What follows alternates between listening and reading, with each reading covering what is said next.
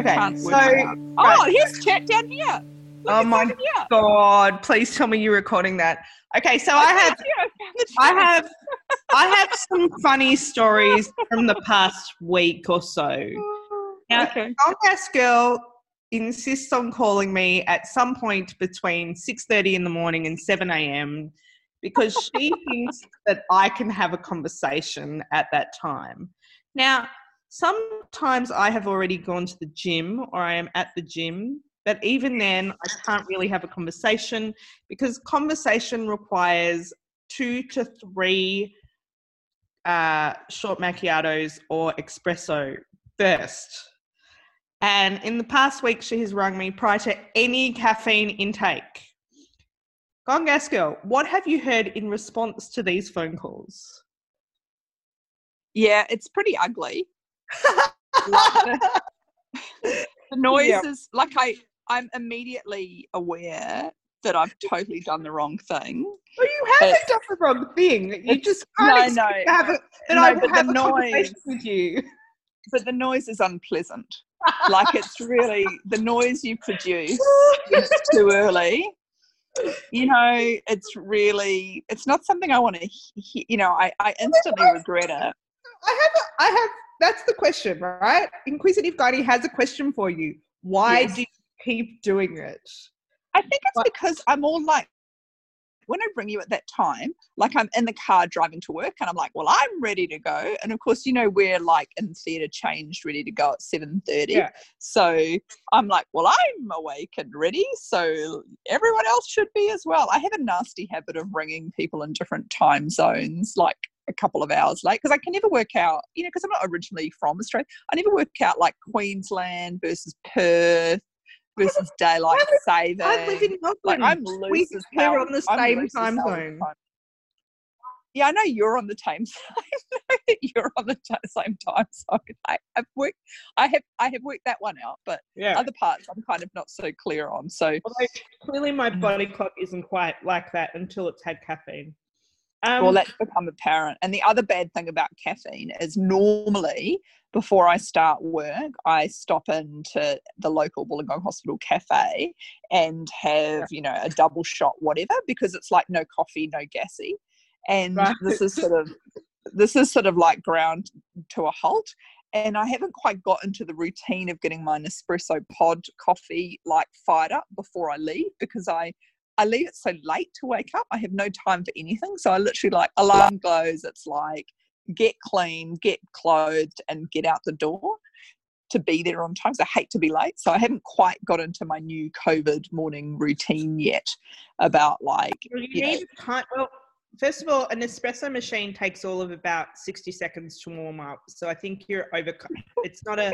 It's not a proper Italian uh, espresso machine. So um, it's quite simple. Just turn it on. Uh, as long as there's water in it, and you've got the yeah.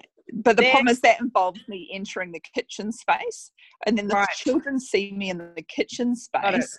They get ideas like I might be producing some food for them. So can I make a suggestion in that case? Uh-huh. You could move, move the Nespresso sh- machine to the bedroom, like in a hotel.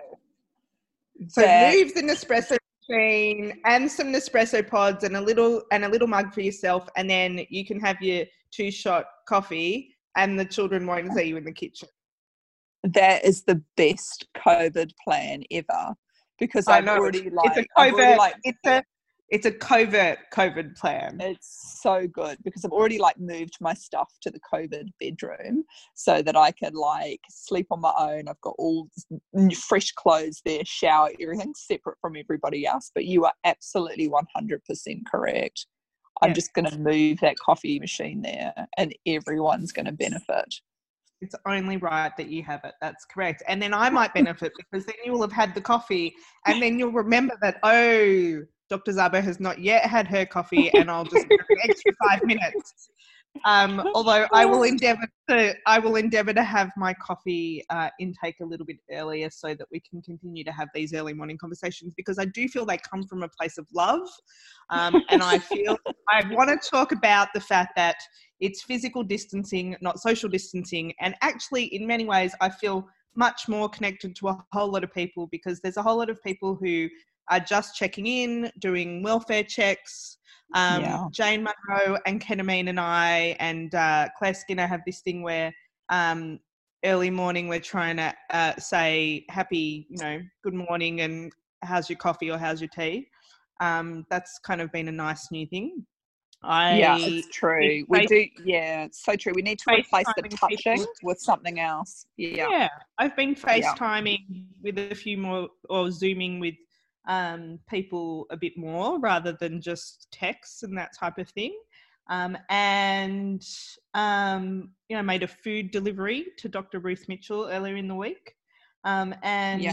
a, a few different people have kind of um, offered um, to send me little gifts and stuff like that. I got a new package from Urethroplasty and Maffy Girl and um, some more marmalade and oranges from South Australia. So lots of nice things are happening. I think yeah, um, people, and I must say, yeah, people are being kind. You know, I've got tomorrow one of my buddies, Marty's turning 50, and we were supposed to have a party, but of course we can't. So I'm going to arrange 50 people to be on a like Zoom phone call and we can tell each other how special he is. So that'll Oh, be a virtual 50th. It'll be memorable. great. Yeah.